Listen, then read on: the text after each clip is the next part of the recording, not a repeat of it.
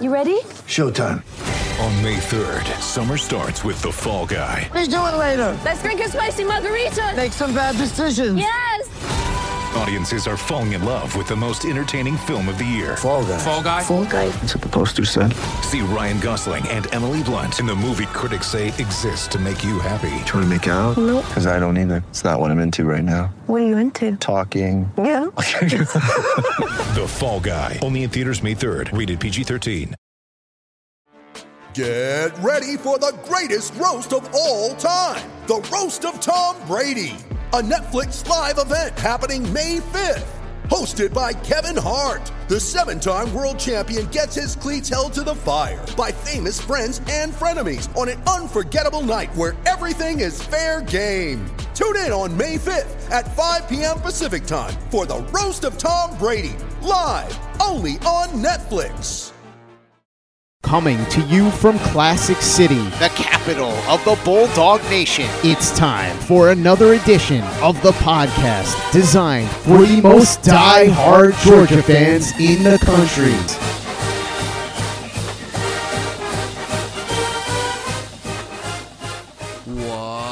What's up, guys? Welcome back to another edition of the Glory UGA podcast. I'm your host, Tyler, and I've got a very cool show lined up for you guys today.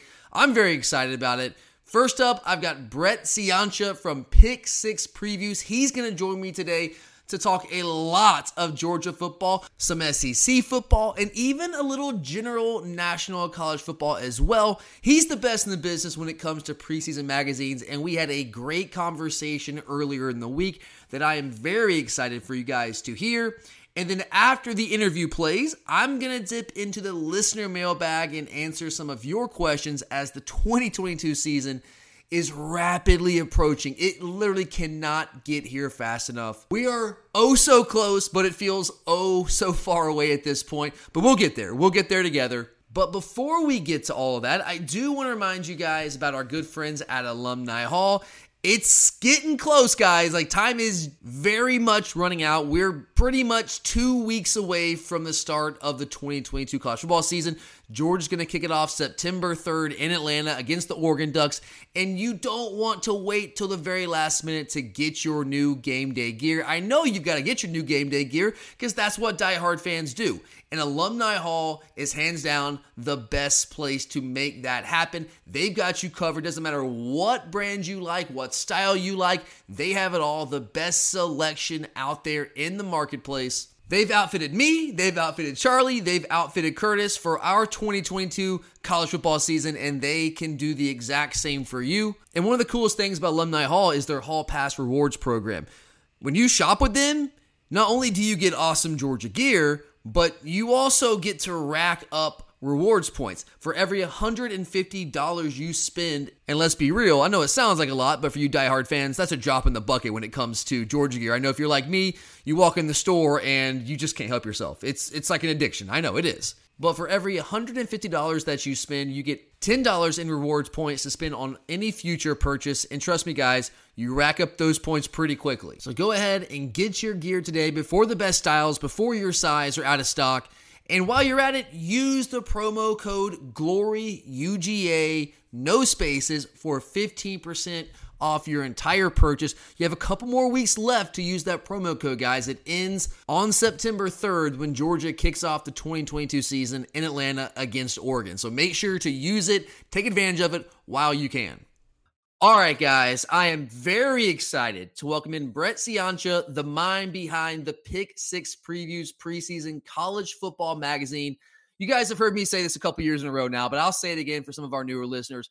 Pick Six Previews is unequivocally, hands down, the best preseason college football magazine in the entire industry.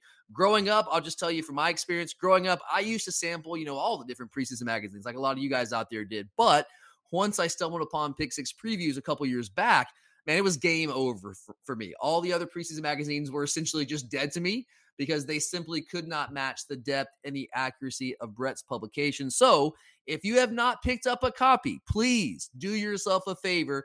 Hop on pick6previews.com and get your copy today. But, Brett, thank you so much for jumping on with me here today. Oh, well, thanks for that praise. You know, unequivocally, hands down, the best. That sounds like Georgia last year. Uh, congrats to the dog fans out there as the national champions of 2021. And, uh, you know, the 41 year drought is finally over. You did it in style. You did it in my namesake with the big pick six to open the season against Clemson. And then, of course, to close it in, in the national title. So, uh, congrats to dog fans everywhere. It's a passionate bunch. And um, I'm excited to be back on the show and talk with you guys. Yeah, it was definitely a season to remember. We're never going to forget that one, but we're hungry. We want some more. And I actually want to open by giving you some credit, Brett. Let's not forget, guys, we had Brett on last year around this time. And Brett, you had Georgia in your college football playoff predictions last season, and you obviously nailed it. Now, entering 2022, you once again have the dogs in your football playoff with the number three seed, Bama coming in at number one, Ohio State with the two seed. And those three teams, I think if you look pretty much anywhere right now, those three teams seem to be the consensus top three teams across the board. And I would argue, if, if, you're asking me, I think there's those top three teams and then pretty much everybody else this year. So you have Georgia as the three seed. But in your estimation, how big is the gap between Alabama and Ohio State on one hand and then Georgia at number three? Well, I'd say the gap between Bama, Ohio State, and Georgia is minimal. I think they're uh, you know a super power, whatever you want to call it, a super tier top um, top three. So I think the real big gap is after that top three. I was uh you know those were uh, pretty easy for me to pick one, two, three for my playoff this year. It was really a struggle to come up with the fourth team, and I think you see that across the country. A lot of different variables, a lot of different picks for that four spot. But the top three are consensus, and um, it's really a testament to the recruiting pipeline that all three have established. I mean, of course, for a decade plus, it was Nick Saban. And then finally, you saw Kirby Smart and Georgia start to challenge. They stole the crown. I think it was 2018 and 2020 classes for number one overall. And uh, so you're looking at the five year trend, the three year trend in recruiting. Georgia's right there, 1A, 1B with Alabama. Ohio State, a little bit different. Uh, they've really loaded up on offensive skill positions, and they have one of the best offenses in the country again and um, they have an easier path than, than the rugged SEC West and, and the SEC. So um, I think those are, are, three consensus to have in there. I like it. Um, and then from there, it's wide open. But no, I think the gap is after Georgia, three to the rest of the country. Not, not, uh, you know, no gaps between these top three. Yeah, I'm just curious. I know this is a, a random question, and this is a complete hypothetical. Um, but I, I, totally agree with you that Ohio State's path is clearly easier than, than either Alabama or Georgia. I think that's pretty clear. But let's just say, for argument's sake, that Ohio State and Georgia were playing uh, mid-season at a neutral site. How do you think that matchup would go? Well, I'll tell you what, I would love to see that. I'd love to see the yeah. Buckeye offense against the Georgia defense. And, um, you know, I think we might end up seeing it a few weeks later than the hypothetical. Hopefully, we see right. that in the playoff. Uh, hopefully, the dogs prove me right again and get back to that Final Four. Um, yeah, I think uh, if you catch, if Ohio State were to catch Georgia earlier in the season, maybe they'd have a little bit of success just because there's some new faces on defense um, for Georgia. I'll get into my breakdown there. I still think Georgia's defense will be one of the best in the country, but yeah. um, in terms of catching a team early uh, of new faces, maybe. But um, yeah, I think neutral site you would probably you favor Georgia at this point. So um, and then All we'll right. see how the teams evolve over the next 12 to 14 games before they meet up. So yeah, I'd, I'd favor Georgia right now. It's just that in my you know I have Ohio State two, Georgia three. That's just because I know that Georgia and Bama have to face off. Um, so I, it was hard to picture a scenario where they're playing on that last Saturday in the SEC title game, and then they both end up one two. Uh, so you know, I think the winner and loser are going to be spread out a little bit in that game. Yeah, that makes total sense. Now, Georgia, you know, obviously there, there's a lot of losses off this team, but what has to happen for Georgia to find a way to get back to the national title game and repeat as national champions in 2022? What has to happen for the Dogs? Well, it's just the next level of players on defense have to step up. And I'm not saying that they have to match last year. I think when we look back on this 2021 defense, it'll be historic, especially in this high paced, high scoring era that we're in. It was statistically incredible. I mean, the best since 1985, I believe, 1985 Oklahoma. Um, mm-hmm. Um, and the game has obviously modernized and evolved since then over the last 30 years. So uh, you're not going to match last year's output, obviously, but I do think there's enough talent there to remain a top 10, a top 15 defense. Um, because you hear this talking point from a lot of national guys, and it, it's a little bit, you know, glossing over some of the fine details, they'll say, "Oh, they lost all these draft picks to the pros. They're going to rebuild. It's they're going to struggle on defense with all these new players." But um, when you look at Georgia last year, when you watch them, uh, when you look at their snap counts, their tackle counts, they really rotated more than anybody in the country on defense. They had so many five star and high four star guys that they could play situational football. They'd, they'd bring in uh, the nose tackle for first and second down, and they'd have a huge pass rush package on third down all these in betweener players too that were hybrid safety linebacker types. So yeah, I know that on paper the returning stat, uh, starters number looks low, but these guys are all experienced. And I put it this way: these guys, uh, you know, they're new starters uh, by definition, but they're next year's first round picks. So uh, they're they're very talented on defense still. Yeah, I agree with you. I think it's it's hard to say there's not going to be a step back from last year's defense because, as you said, that's I mean, we're talking about historic level defense. I think when we look back, you know, 20 years from now, we're going to kind of view that 2021 Georgia defense that way. So I, I, it's fair to say there's going to be a step back, but I'm with you. I don't think there's going to be this monumental, you know, regression that a lot of the talking heads out there are expecting. But that is the common refrain. I mean, all offseason we've heard that regarding this Georgia 2022 football team is that there's going to be this defensive regression. The offense is going to have to I'm doing air quotes here, which I know you cannot see, but carry the defense. So I've gone as far as saying I believe this Georgia offense has the potential to be the best Georgia offense in program history. So am I crazy here, Brett? What do you think are realistic expectations for this Georgia offense? Is I, I want to get somebody's opinion that's that's not a, a diehard Georgia fan like myself. I want to get your objective take on that.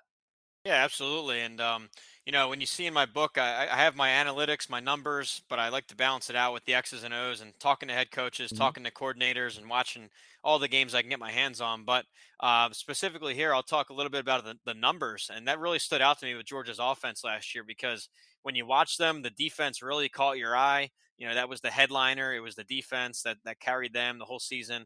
Um, that was the big storyline. But when you look back um, statistically, the offense was really strong too. I mean, top five in my per play metrics um, and opponent adjusted metrics, top five, uh, top 10 scoring. You can go down the list. It's a lot of green, a lot of a lot of top 10, top 20 rankings. Um, and when you fast forward to next year, a lot of that core is back.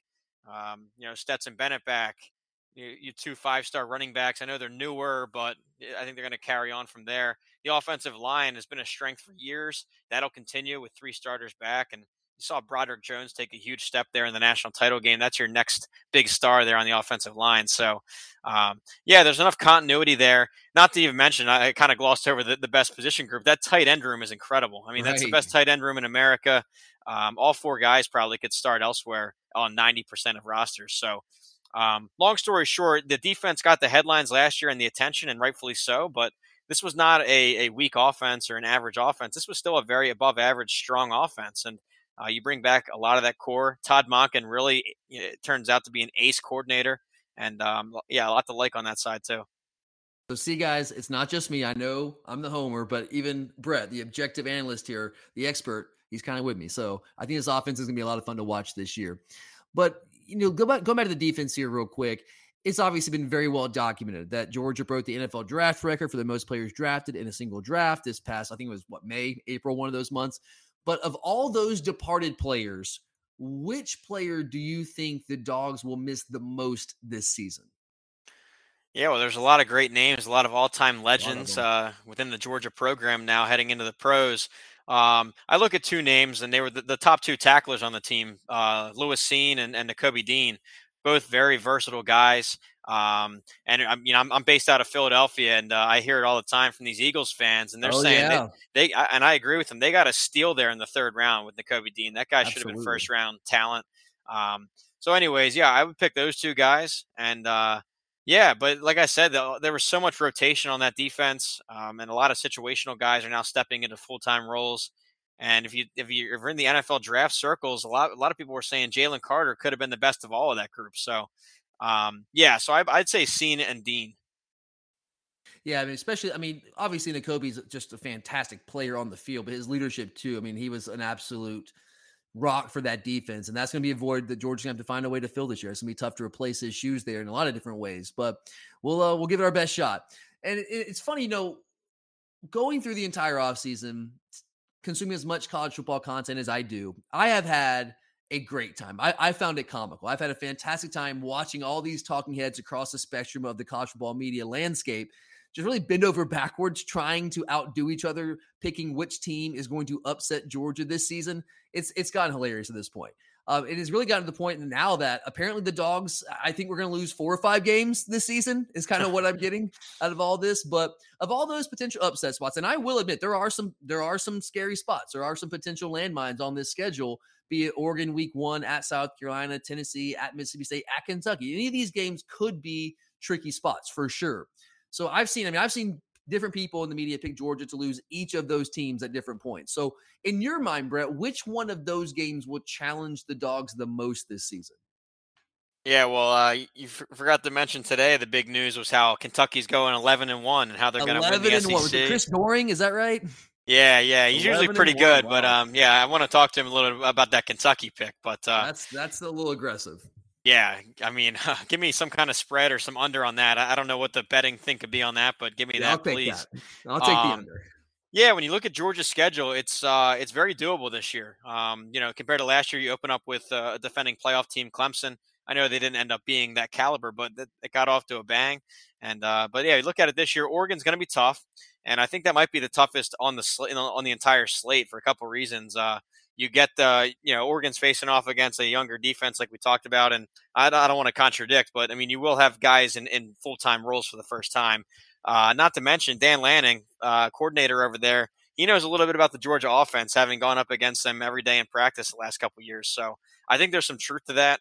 Um, I don't know that it'll make up the whole gap for the whole game and and flip the flip the game result, but think that'll be some challenges there. Uh, so Oregon, I, I, don't really buy the South Carolina or the Missouri road game traps that you that you see referenced. Uh, yeah, I don't either. Yeah, I'm gonna throw those two out. Florida and Jacksonville. I, I don't know what to make of Florida. They're very, uh, very variable this year. I had a, I had trouble forecasting them. You know, they have top ten talent on paper, but it is a coaching transition year. You kind of mm-hmm. lost the locker room at the end of last year and last November.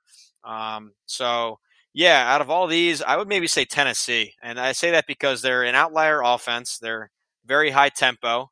Um, so I don't know if you get caught in some of the bad position groups and bad matchups, they could really take advantage and score in bunches. So I don't know. I'm not sure what to think of Tennessee either. Uh, they, they, don't have the defense really to match it yet, but right. uh, at least one side of the ball they're strong. And and for a total wild card here, no one's talking about this game. I don't think it's been referenced yet, but there's one team on your schedule that put up 50 plus points on Florida last year. Do you know who that is?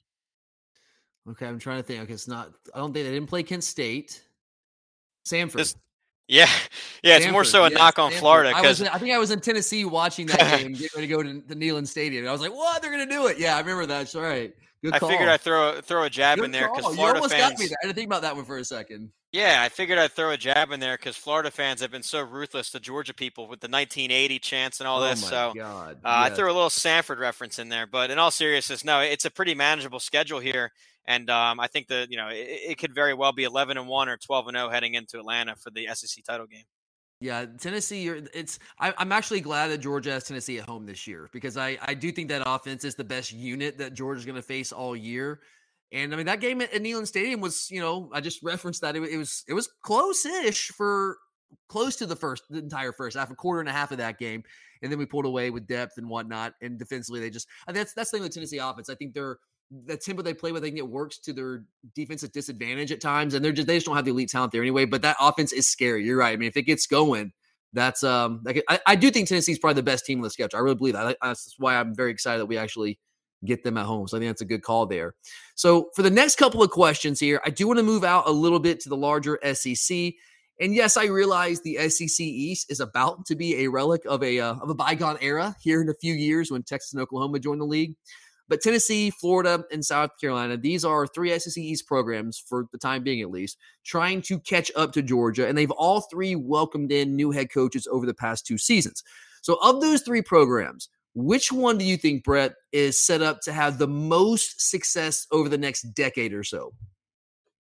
Okay, yeah, over the next decade, I, I would go Florida. I think um, in the in the immediate sense, in 2022 and maybe the next season, I, would say Tennessee. I think that their offense yeah. is elite. We touched on that. They might be close to breaking through to a 10 win or nine win season. But uh, longer term, longer view, five ten years, I think Florida, uh, just given their recruiting pipeline, their location, And I always say the one thing you can't change in college football is your is your location, and uh, and Georgia's a yeah. testament to that, given the the the uh, the surge in high school talent down there in that state. But really, Florida, I think that's a program that if they unlock the right recruiting, you know, uh, budget and strategy and staff, that could really be a top five recruiter every single year if they do it right. They were under Urban Meyer. They were for decades prior under Steve Spurrier. Kind of went away from it the last couple years, but I think uh, and Billy Napier. I, I, don't know if he'll be there in ten years. It's a long time horizon, but yeah. um, certainly making the right moves in the recruiting game. He he calls it his. Uh, I think he called it his his army of staffers, something like this, where he hired so many people for the recruiting department, and um, that's going to really change the game for them. They'll be back to being uh, uh, one of the best rosters in America very quickly. So I think Florida is is poised to bounce back and bounce back quickly. Yeah, they've certainly modernized their recruiting efforts. And, and Napier, he's been around Kirby Smart. He's been around he's been around uh, Nick Saban. He he knows how to build a recruiting staff, and so I, I I I totally agree with you. I think they should be a top five recruiting team year in year out, and I think they'll get much closer to that under Billy Napier. So I think you you nailed it there. All right, I'll get you out of here on this one, Brett. Let's go to the SEC West for our last question. We know I mean, everyone knows Alabama has been the dominant force for going on what 15 years now over there. Mm-hmm. But Texas A&M, with the way speaking of recruiting, with the way they have been recruiting of late, looks to be the team gaining the most ground on the tide over the past couple years. Obviously, beating Alabama last year in College Station. So, just how close is A&M to not just beating Alabama in a one-off situation, but actually overtaking Alabama in the SEC West? Yeah, well, Texas A&M this uh, this has been building for five years now, and um, you know when Jimbo Fisher signed the number one overall recruiting class, not just of 2022 but of all time, I think that raised some eyebrows from some folks, and and all the allegations started pouring in, of course. But you got to look at it like this: uh, Texas A&M in their whole history before Jimbo Fisher arrived, they had never signed back-to-back top 10 classes. Jimbo's done it four years in a row now, and uh, and this number one class is the crown jewel and um, I think that some recruits looked at last year. I know that they went eight and four again, but uh, when they beat Alabama, they finally got that off their, you know, the monkey off their back, so to speak. And I think the recruits saw that and figured, wow, they're that close to breaking through. Um, now all those now all those positives that they've always had come into play. It's the big stadium, the rabid fan base, the boosters. Uh, now you have a national champion head coach. Jimbo won it in 13 back at Florida State. A solid staff around him, and then of course the location, uh, being out there in Texas. It's uh, a great pipeline. They also have that SEC patch on their jerseys that for up until next year, Texas Longhorns don't have. So they've really that dominated helps. the recruiting trail, and um, you're seeing it come to life on the field. I mean, they're really strong in the trenches, offensive line, defensive line. They signed not just one, but they signed four five-star defensive linemen this year. I think the question really for them in 2022 and 23 will be how quickly do these five-star guys? There's eight five stars overall and 18 top 100 prospects the question is how quickly do they become all conference guys, or is it going to take longer than just one or two off seasons? But uh, the raw firepower, the raw potential is, is sky high there, and it's a matter of time until the roster takes that step. Yeah, the roster is there. They just gotta they gotta find that quarterback, and if they do, then once that happens, all bets are off. But Brett, this was awesome, man. I really, really appreciate you joining me on the show today. We're, we're gonna have to do this again next year. Yeah, absolutely. I always look forward to this on my podcast and radio tour in August. And um, and hey, I hope you guys go prove me right again. Hopefully, we're talking here at the end of December, and it's uh, a big Alabama Georgia rematch in the title game, and you guys are uh, heading to the playoffs. So yeah, thanks for having me anytime. And uh, you know, it's at Pick Six Previews on Twitter if you want to throw me a follow there. And um, would love to connect with more Georgia fans because, like I said, it's it's there's only a few fan bases out there that can match my high level of passion for the sport, and I, I certainly know Georgia's on that tier. So it's been great connecting with so many of you. Absolutely. So, guys, show Brett what we're made of. Go follow him, buy his magazine, support literally the best preseason magazine out there, guys. But, uh, Brett, again, awesome, man. Appreciate you. And, uh, hey, man, enjoy the season. Thanks. You too. All right, man. Take care. Mother's Day is around the corner. Find the perfect gift for the mom in your life with a stunning piece of jewelry from Blue Nile. From timeless pearls to dazzling gemstones, Blue Nile has something she'll adore. Need it fast? Most items can ship overnight. Plus, enjoy guaranteed free shipping and returns. Don't miss our special Mother's Day deals. Save big on the season's most beautiful trends. For a limited time, get up to 50% off by going to Blue Nile.com.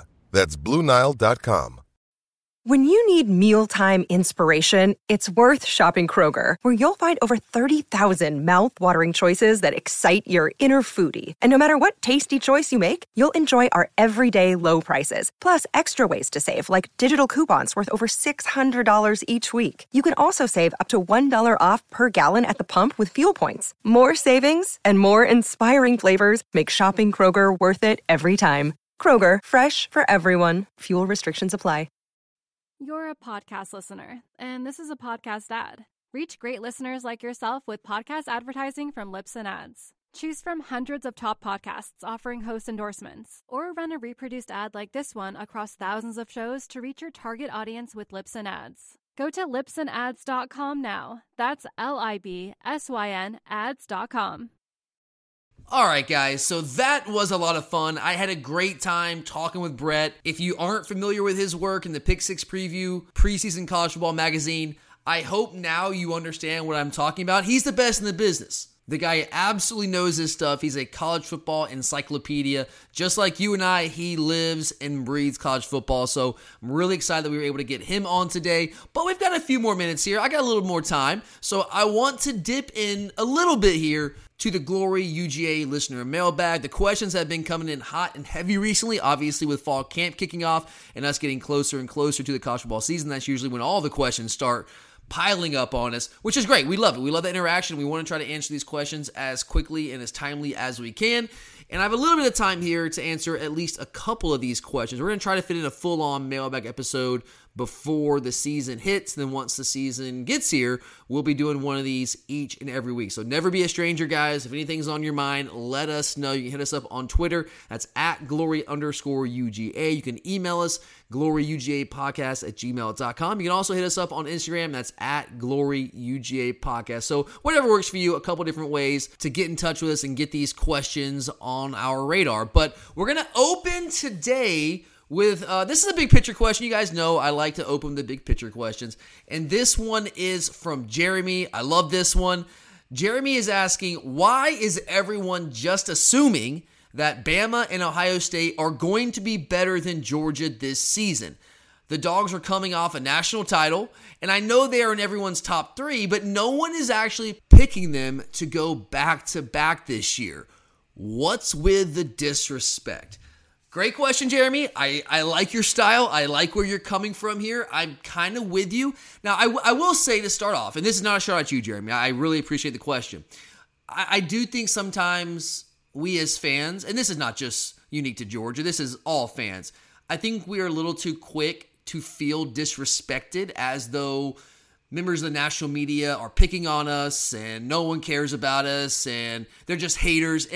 And and, and, sometimes that's true. I'm not saying it's not, but I think we are a little quick with our disrespect trigger at times because by and large most of the national college football media guys they're just they're just giving you their opinions. Most of them I, I don't think are biased. I think they're just giving you their true objective opinions. And sometimes their opinions don't really jive with what your opinion is on your favorite team. So i understand that oftentimes that translates into feeling disrespected. And I don't know if I would go as far as saying I feel like Georgia is being disrespected in the preseason. When you're preseason top three, and you're really one of three teams that everyone out there in the country is saying, hey, you're pretty much one of one of three teams in this elite group that have a chance to win national title this year. I think that's pretty much the general consensus as Brett and I were talking about in the interview.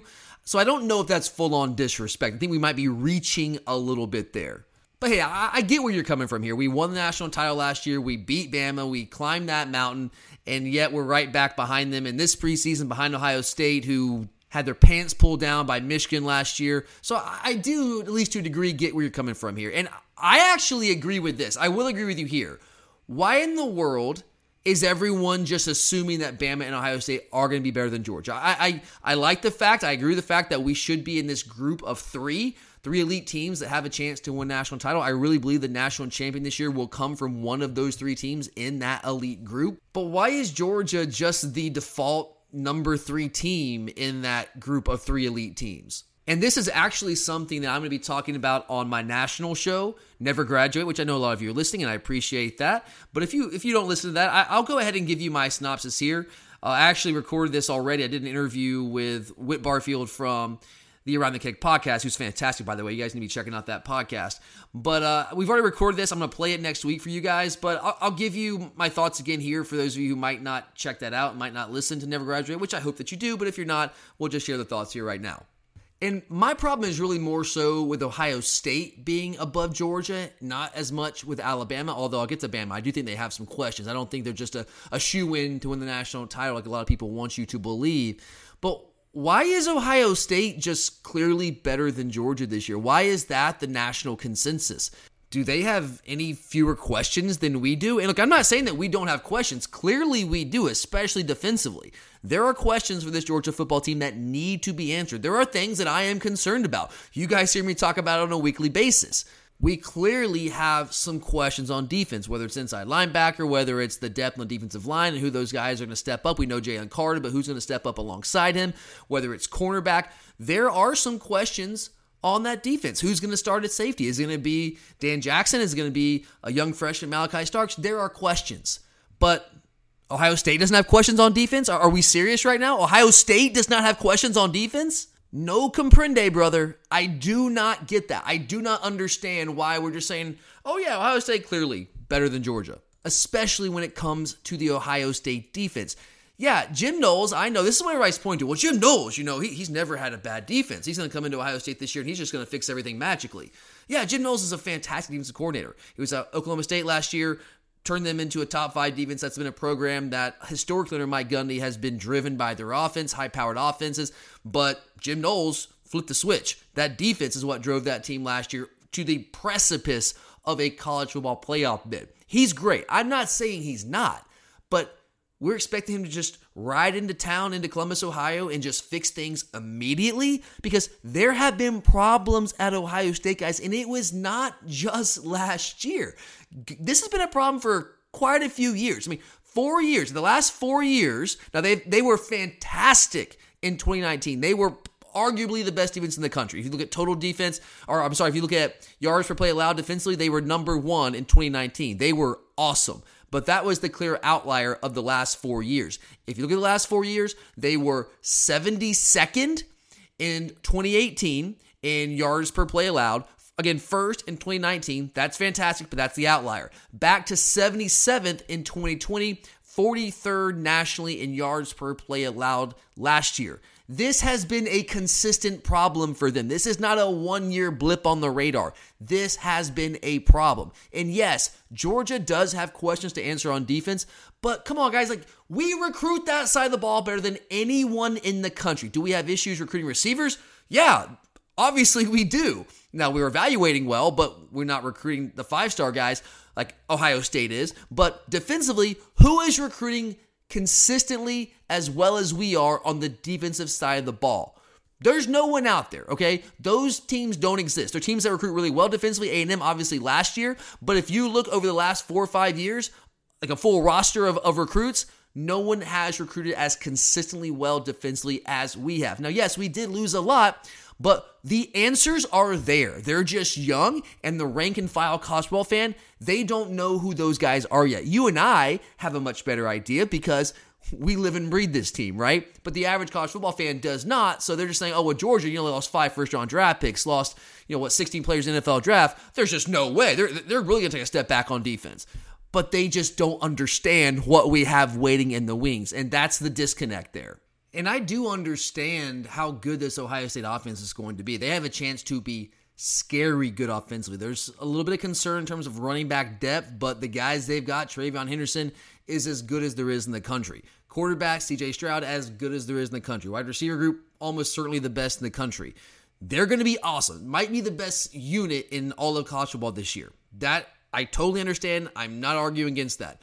But saying that, this also might just be, as I said to Brett earlier today, might be the best Georgia offense in the history of our program. Are we going to be as prolific as the Ohio State offense? No, I in no way, shape, or form do I expect that. But short of the Ohio State offense, I don't know if there's gonna be too many teams in the country that have the chance to be as explosive, as efficient as we are. Because guys, newsflash, as Brett was telling you, and I have been telling you all off season long. The list of offenses last year that were more explosive and more efficient than our offense was extraordinarily small. And I don't see how this Georgia offense will not be better than the 2021 Georgia offense.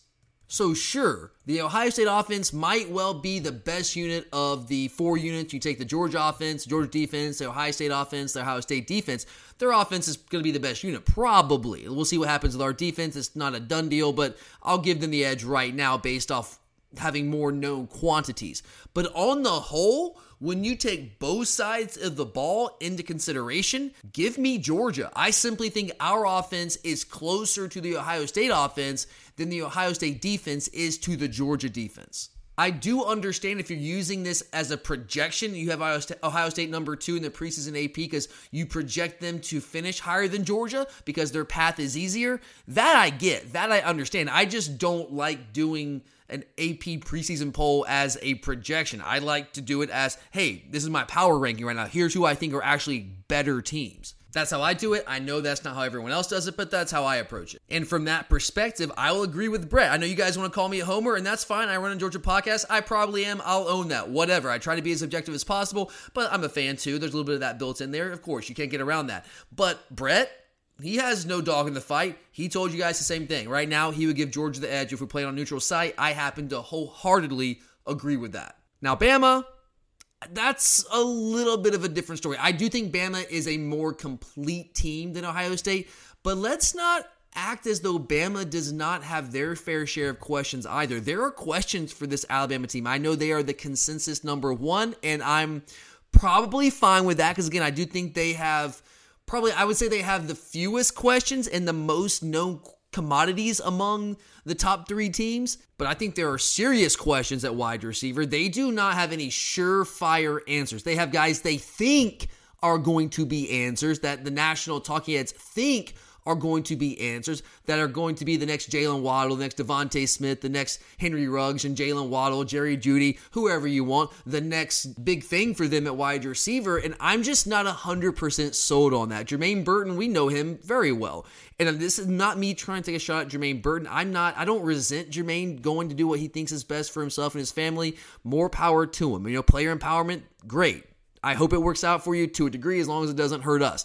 But Jermaine Burton, like we really think that that guy is gonna put up the same numbers as Jameson Williams and DeVonta Smith and Jaylen Waddle. You think he's that guy? I could very well be proven wrong. I fully expect him to put up better numbers than he did here in Athens because they just throw the ball more by virtue of the offense that they run. They also have a Heisman Trophy winner throwing him the football, so he'll put up better numbers. But is he going to be the impact type player that they've had at that position in recent years? I still have serious questions about that. In fact, I think Tyler Harrell, the transfer from Louisville, really fits the profile of the guys that that they've had the past couple years. Those explosive home run threats who can take your take your little five yard RPO glance route that they made a living off of the past couple years and take it the distance. I think Harrell is more that guy than Jermaine Burton is. Burton's a more polished receiver than Harrell, but in terms of speed and explosiveness, I mean, Harrell's the guy. He's that dude. And, and maybe it's Ja'Corey Brooks, former five star guy. Maybe he is the number one guy. But whoever ends up being the number one guy for them this year, because somebody has to be, but are they going to be as good as those players they've had in the recent past? I have serious questions about that. And I think there are still some serious questions about their offensive line. That was a problem for them down the stretch last season. It was a disaster in the spring, G, their A day, not G day, their A day I mean, it was on full display how bad it was. Now, that's a spring scrimmage, and you can't really draw any definitive conclusions from that. But they knew it was enough of a problem to go out and get a graduate transfer from Vanderbilt. They got Tyler Steen to come play left tackle for them, and they feel confident about him there. But we'll see. He's a good player. I know you say, oh, Vanderbilt, but he, he's a good player. He was probably the best player on the entire Vanderbilt team last year. But I still don't know. I mean, I still have some questions about Darrian Dalcourt at center. I have some questions about Emil Ekiyor at right guard. J.C. Latham couldn't cut it at left tackle. Now he's at right tackle. He, he can be protected more there at right tackle. He's not protecting the blind side, but he's still not a guy that is an established player right now. We'll see. I think they're probably going to be fine on the offensive line, but it's just not a dominant group. I think Georgia has a better offensive line coming this year than Alabama does. I feel pretty confident saying that. And in the middle of their defense, they're fine at inside linebacker. I know everyone wants to prop Henry To'oTo'o up like he's some superstar stud. Yeah, I know he's a former five star guy. I know he was a big transfer for them last year coming over from Tennessee.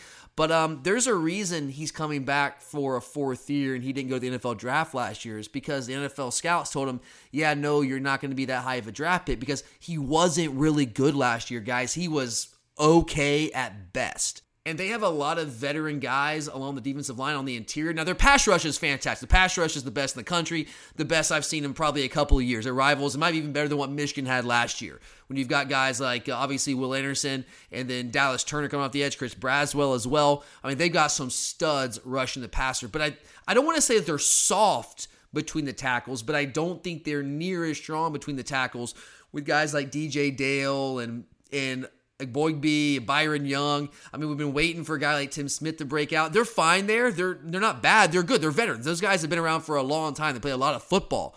But I don't think that's a dominant interior group, especially when you throw in the inside linebackers there. So I think there are some questions. Eli Ricks at cornerback has not turned out to be the guy they thought he would be, at least not right away. Right now, it looks like he's probably not even going to start for them. He's having trouble picking up the defense, which is really hard for me to believe at this point, but that's the, the word coming out of Alabama's fall camp. So Bama is not without questions, but they do have the returning Heisman Trophy winner. They have the guy who should have won the Heisman Trophy last year in Will Anderson. You got Dallas Turner, I think is a superstar in the making. I, am really high on Jahmyr Gibbs and what he can do at running back. And, and the receiver, they're still talented, but I just don't know if they have the guy. They have some really good football players. I think Kool Aid McKinstry can be a really good cornerback. They they have some veteran guys at safety. I think Brian Branch is a really good player. Malachi Moore also backing him up at star. They're really talented. I think they're probably right now the at least coming into the preseason based on known commodities. They have the most known commodities and I guess the least number of questions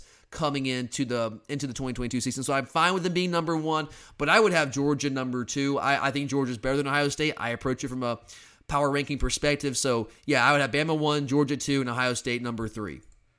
You're a podcast listener, and this is a podcast ad. Reach great listeners like yourself with podcast advertising from Libsyn Ads. Choose from hundreds of top podcasts offering host endorsements, or run a reproduced ad like this one across thousands of shows to reach your target audience with Libsyn Ads. Go to libsynads.com now. That's L I B S Y N ads.com. You're a podcast listener, and this is a podcast ad. Reach great listeners like yourself with podcast advertising from Libsyn Ads. Choose from hundreds of top podcasts offering host endorsements, or run a reproduced ad like this one across thousands of shows to reach your target audience with Libsyn Ads. Go to libsynads.com now. That's L I B S Y N ads.com. You're a podcast listener, and this is a podcast ad. Reach great listeners like yourself with podcast advertising from Libsyn Ads. Choose from hundreds of top podcasts offering host endorsements, or run a reproduced ad like this one across thousands of shows to reach your target audience with Libsyn Ads. Go to libsynads.com now. That's L I B S Y N ads.com. Okay, so I went a little long on that first question, which is you know, I've been known to do that. I didn't intend for that to be the case, but I got kind of fired up there and just uh and kept going there. So I, I, I hope you enjoyed the answer at least. But let's go ahead and move on here. Got a couple more questions that I want to try to get to today. Let's go to Paul. Paul is a good friend of the podcast, always sends some great questions in. And Paul asks, who has the biggest season for the Georgia this year? Dominic Blaylock, Kearis Jackson, or Marcus Rosemy-Jacksaint? This is a great question, Paul. These are three guys who, uh, you know, Rosemy wasn't so much injured last year. Obviously, was injured in 2020. Kearis coming off an injury they dealt with most of last year. Dom, we we know the two ACLs. It's tough. So looking for bounce back years, breakout years for these guys. Maybe Kearis is already kind of broken out, but he's coming he's coming for a, a bounce back year here. You know, Marcus Rosemy-Jacksaint's a really intriguing player for me. I, I was really high on him coming into last year. I loved this guy at the receiver position coming out of high school. I mean, he was a stud in high school he hasn't been that guy yet. He was showing signs of that about midway through the 2020 COVID season. Remember, he caught that touchdown pass and his leg fell off against Florida. It was terrible. But he's bounced back from that. But he didn't have the impact from a receiving standpoint last year that I was hoping he could and I thought he might be able to. He's been a very good blocker for us out there. I not dominant because he still makes mistakes out there. He's whiff from time to time, but I do think he was probably our most consistent perimeter blocker out there, and I think he has the potential to be even better. Which I know that's not a sexy thing for a receiver to do, but that's a critical part of playing that position, especially in our offense. That's what helps us create explosive run plays. But I think he can do more for us in the pass game. I think he has some explosiveness. I think he moves well. He's a good athlete. He's a tall physical guy. He's got good hands. I think he can give us more. I just need to see it from him. But I, am probably gonna go with Kearis here because I've seen I've seen it from him more than I have from from Rosemy and more than I have from Dom. And Dom, you know, just coming off both those ACL tears, he's going to play this year. He's going to be in the rotation. But from what I've been told, he hasn't been one of the top guys standing out this fall at that position, and that's natural. I'm not taking a shot at Dom. I love Dom Blaylock. You know, coming off those two injuries, you've got to kind of get your legs under you. You've got to get your confidence back, and that's tough. You know, planning. I mean, God, I can't even imagine what this guy's gone through to fight all the way back from one ACL tear, come right back and tear another one, and have to do the same process all over again. I mean, a lot of guys just quit. I mean, Myles Brennan just quit because he didn't win the starting quarterback job. He's like, I'm deuces, I'm out, I'm done. But Dom didn't do that. Dom kept fighting and fighting and fighting, and he's back, and I am rooting for that guy. I am rooting hard for him. But he hasn't been one of the guys you hear talked about as much this fall right now. I think as the season goes on, he gets more and more reps you might start to see some of that old Dom Blaylock. But I think Kearis is the guy right here because we've seen him do it. He's been that guy. He's going to be our starter uh, at the slot position. Now, part of what is going to hurt Kearis is the fact that our tight end room is so good. Because when Kearis is on the field, that means one of those guys is not on the field. We're probably not in 12 personnel if Kearis is on the field. If we have that slot guy on the field. So I, I think the emergence of all those tight ends might actually cut into Kearis' playing time a good bit. But when he's on the field, I think Kearis is, is a big time player for us when he's healthy. We've seen that from him. He started to do that a little bit more as the season wore on last year. And I think this year, with a full healthy offseason, full healthy fall camp and feeling good in his in his final year that he could have another really really productive year for us. Do I think he's going to lead us in receiving? I, I'm not going to say that. I think it's probably going to be AD and maybe even Ladd will be my top two guys there. But I think is going to be very productive for us and, and, have a big season and really help this offense uh, be as explosive as it can be that, that I expect it to be. So I'm going to go Kearis there, Paul. Good question. All right, next up, speaking of tight ends in our incredible tight end room, Dalton has a question where he asks, and I appreciate this, Dalton. He says, per- percentage wise, how many plays would you like to see Georgia run in 12 or 13 personnel? With the three tight ends we're going to have, I feel at least 40% of the time. And Dalton, I don't think that number is that far off. I mean, 12 personnel with two tight ends on the field, we need to be in that at least 50% of the time. And that's essentially what our breakdown was last year. It was about 50% of the time, if I remember correctly, right around there, that we were in 12 personnel with two tight ends on the field. 13 personnel, we were not in that grouping as much. But, I mean, when you throw in Arik Gilbert, throw him back in the mix along with Darnell Washington, along with obviously Brock Bowers. And hey, Oscar Delp, let's not forget about the true freshman. That guy is a threat. That guy is a problem for defenders to match up with in the pass game. He's got to get a little bit better as a blocker, but in terms of catching the football and making plays out there, yeah, that dude can do all of that. Yes, believe me, he can. So it's very, very difficult to not have those guys on the field because they just make plays. And really, what you have to do is look at it and say, okay, match up our tight ends versus our receivers. Who gives us a better chance to be explosive and efficient offensively?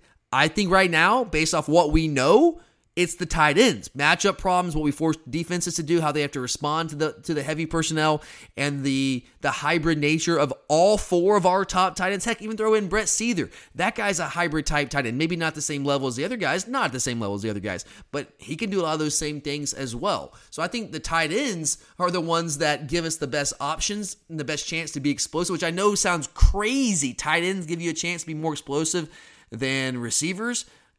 But in our case, I just happen to think that's the case. But here's the problem. Here's the problem. When you use your tight ends that much, if we went, because I think you could justifiably go with 12 and 13 personnel 70 plus percent of the time. I think you could and still be very explosive and very efficient with our with our offense and how it's structured. The problem with that though is this. All of your receivers are going to transfer. They're all entering the portal. And then you, you talk about us having issues recruiting receivers right now, which we do. How are you going to recruit any receiver worth a damn if you're running 12 and 13 personnel 70 plus percent of the time? Which I know a lot of Georgia fans would probably want ideally, and I get that. But you have to think about this practically. You have to have receivers on your roster. And our coaching staff gets killed by our fan base for not recruiting a higher caliber of receiver on a consistent basis. And a big part of that is how we structure our offense. Guys, there's a ton of negative recruiting that is done against us in our offense. Because what do opposing coaches tell receivers, those high level guys that we're after? They say, dude, you're not gonna get you're not gonna get the football. They got Brock Bowers, they got Darnell Washington, they have Arik Gilbert, they have Oscar Delp. They're not throwing you the ball. You might get a couple looks, two, three looks a game, but that's it. Those are the only targets you're getting. That's all that's coming your way. You better make the most of them. You come play for us. We don't have tight ends like that. We'll throw you the ball 10, 15 times a game. You'll put up big numbers. You'll get those big uh, NIL deals. You'll get on the NFL draft boards. You get drafted high, get a big contract. Boom. That's great for you, great for your family. That's what's happening behind the scenes. And if we lean fully into this 12, 13 personnel 70 plus percent of the time, which again, I'd be okay with at least in this isolated season because I think that gives us a really good chance. And those tight ends are incredible, but you also have to balance it out because you need receivers. And if you want to improve our wide receiver recruiting, at some point, you got to throw receivers the ball. That's the bottom line. If you want us to actually get those five star guys, we've got to show them, hey guys, we'll give you the football. And that's why I think George Pickens going down that injury last year. I know we still won the national title, so it's all great. Who cares, right? But here's why it matters. I think George would have been our second thousand yard receiver in program history last year. I think he would. I mean, look at what he's doing in the NFL right now. He's already a starter. They haven't even played a real game. He's already a starter. He was a starter before their first preseason game in Pittsburgh. That guy was going to put up a thousand yards. I don't care if Stetson Bennett was a quarterback. I don't care. He was going to put up a thousand yards. That's the kind of player he was. He had developed his game. He'd polished his game up more. But hey, man, he got injured, and that hurt us. That killed us. Because if we were able to show that, hey, guys, all this negative recruiting is a bunch of crap. George Pickens just put up a thousand yards. If you're elite, we'll get you the football. Well, we aren't able to, do that right now, and that's a problem. And until we are able to do that, it's going to continue to be a problem. And if you're running 12 and 13 personnel all the time, then you just kind of feed into the negative recruiting, which sucks, but it's it's part of the game. It's how it works. Okay, let's move on. One more question here. Our last question is from Brian. And Brian very simply asked, What is your biggest concern on the Georgia defense this year? Good question, Brian. I appreciate it, man. Uh, my biggest concern, you know, for a while it was the field cornerback opposite Kelee Ringo for the simple fact that whoever plays that position is going to have essentially zero meaningful experience, which when you're playing the secondary, that's concerning. That's concerning to a degree. But the more I, I think about it and the closer we get to the season, I'm more concerned about our rush defense. And it's not that I don't think we're going to be good against the run. I, I fully expect us to be very good against the run, or at least good against the run. But I have questions about whether or not we're going to be as dominant against the run as we have been the past two years. In fact, I would say no. The answer right now is no. We will not be as dominant against the run. I'm actually very curious to see how we go about structuring our defense this year without a big space either like Jordan Davis in the middle of your defense. How do we do that? Do we try to get more aggressive? Do we do more stunt mode stuff up front where we just kind of turn our defensive linemen loose to be aggressive and make plays?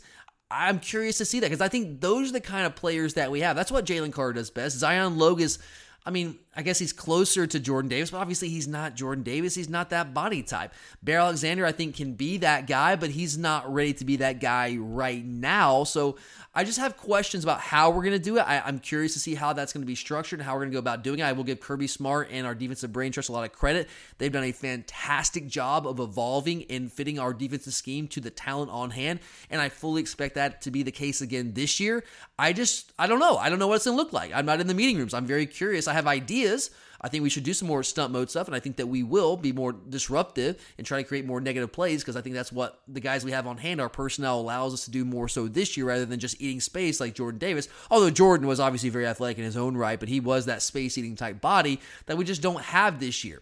And my here's why I'm concerned about this because if we're not as good against the run, that's a problem for this defense because the past couple years our defense has been built on being just flat out dominant against the run. And what that allows us to do, it allows us to defend the run with even numbers in the box because we were just that strong individually and we could win our individual matchups consistently enough to defend the run with even numbers and do it at a dominant rate.